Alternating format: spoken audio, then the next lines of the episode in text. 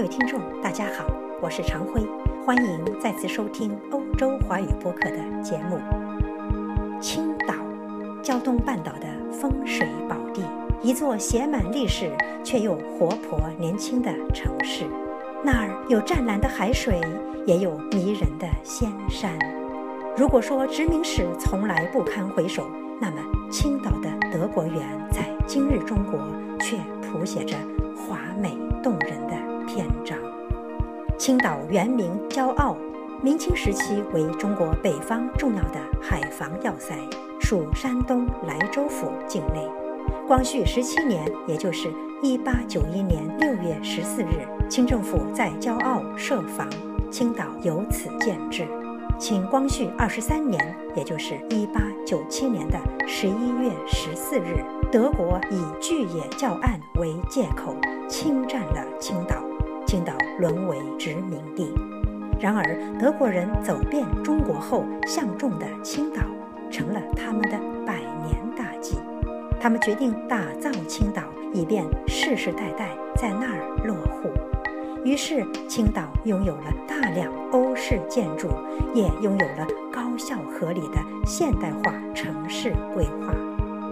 可以说，从1891年清政府驻兵建制到1897年德国租界建设港口和铁路，近代青岛因一港一路而兴旺了起来。在德租时期，完成了从偏远渔村到商贸城市的演变。成为德日在华商贸的中枢。一九一四年，一战爆发，日本取代德国占领了青岛。一九一九年，五四运动爆发，导火索便是青岛的主权问题，这也是中国近现代史的分水岭。一九二二年十二月十日，中国北洋政府收回青岛，辟为商埠。一九二九年七月，国民政府又设青岛为特别市。一九三零年改称青岛市。一九三八年一月，日本再次侵占青岛，直到一九四五年九月，国民政府接管青岛。一九四九年六月二日，青岛成为华北地区最后一座解放的城市，改属山东省辖市。史上的青岛地区乃东夷人繁衍生息处，他们为后人留下了令人赞叹的大汶口文化、龙山文化和月石文化。据记载，秦始皇统一中国后，五巡天下，三登琅琊，琅琊就在青岛境内。中国最早的一次涉洋远航，徐福东渡朝鲜和日本，即从琅琊起航。琅琊位于今日黄岛，黄岛是青岛引以为豪的新区。那儿有一个令人眼前一亮的中德生态园，一个满眼德国元素却又尽展中国范儿的世外桃源。熟悉的 Passive House，也就是被动房理念，Rossmann 日用品，还有 Britney 钢琴品牌，都在中德生态园找到了用武之地。二零一零年批复，二零一一年奠基，二零一四年才正式开发，短短三年便颇具规模、卓有成效的中德生态园，它的秘密何在？何以发展的如此迅猛？甚至被憧憬为五年后的第二个浦东新区。当年建园土地清场万余亩，迁移坟墓达一点二万口。而回迁农民的安置房及其小区街景令人惊艳。中德生态园在打造些什么？它的前景将如何影响中国乃至世界经济？请随欧洲华语播客走进不平凡的中德生态园区。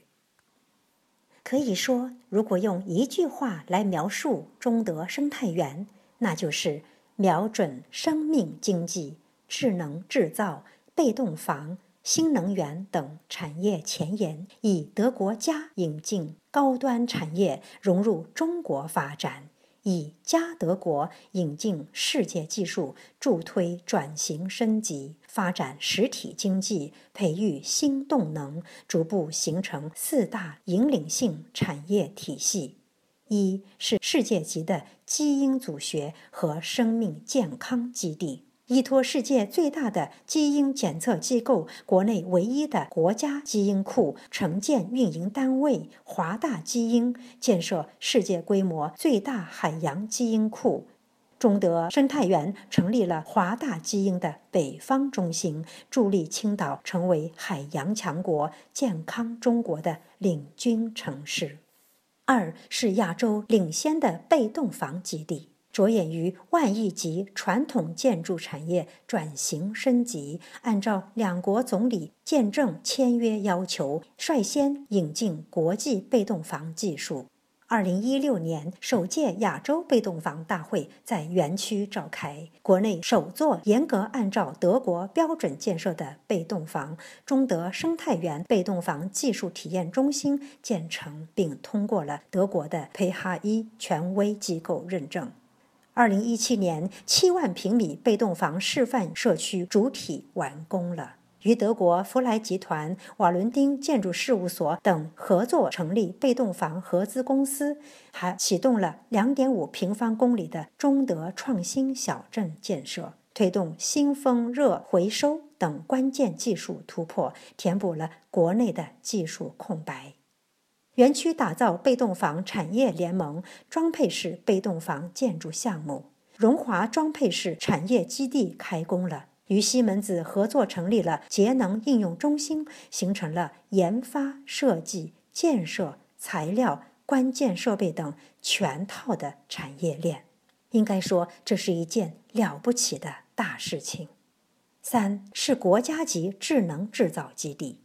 中德生态园落实了中德联合行动纲要的精神，将“中国制造二零二五”与德国工业四点零进行了有机的结合，获选中德智能制造联盟副理事长单位，被授予国内首家智能制造灯塔园区。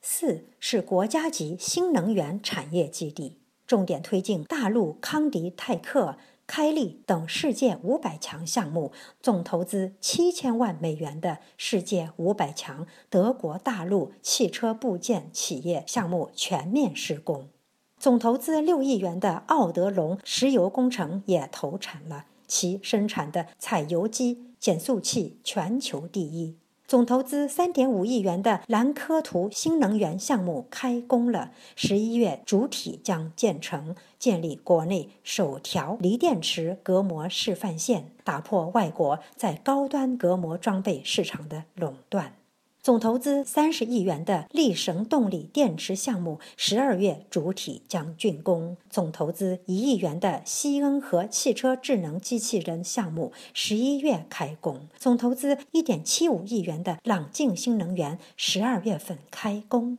十月份隐形冠军企业园建成，落户隐形冠军企业五家以上。德国巴伐利亚州经济顾问委员会主席、原巴伐利亚州经济部部长威斯豪耶博士参观了中德生态园后表示：“中德生态园项目展示了工业生产与环境保护如何结合起来，在中国经济中将起到具有巨大的信号作用。不仅是生态角度的生产，也同时展示了理智的发展。”中德生态园以国际水准推进道路绿化、量化建筑等城市工程，邀请了同济大学的吴志强副校长作为总规划师，进行整体城市建设，增强园区的德国元素，彰显德国味儿，体现国际范儿。比如建设三脉生圈、建设三生社区和三减区域。二零一七年三月份，中国驻德大使史明德参观后表示，对比全国中德冠名十几个园区，青岛中德生态园前景最为看好。这里有德国的情景、特色和标准，感觉有些地方就跟在德国一样。五月份，德国巴伐利亚州州长基社盟主席霍斯特·泽霍夫参观了中德生态园后，接受媒体记者采访时说：“中德生态园非常漂亮，来到这里仿佛置身于世外桃源。”它给我留下了非常深刻的印象。今后我们将进一步支持巴州企业来中德生态园发展。祝福中德生态园，祝福中国和中德贸易，祝福中德两国。各位听众，今天的节目到此结束，感谢收听，我们下次再会。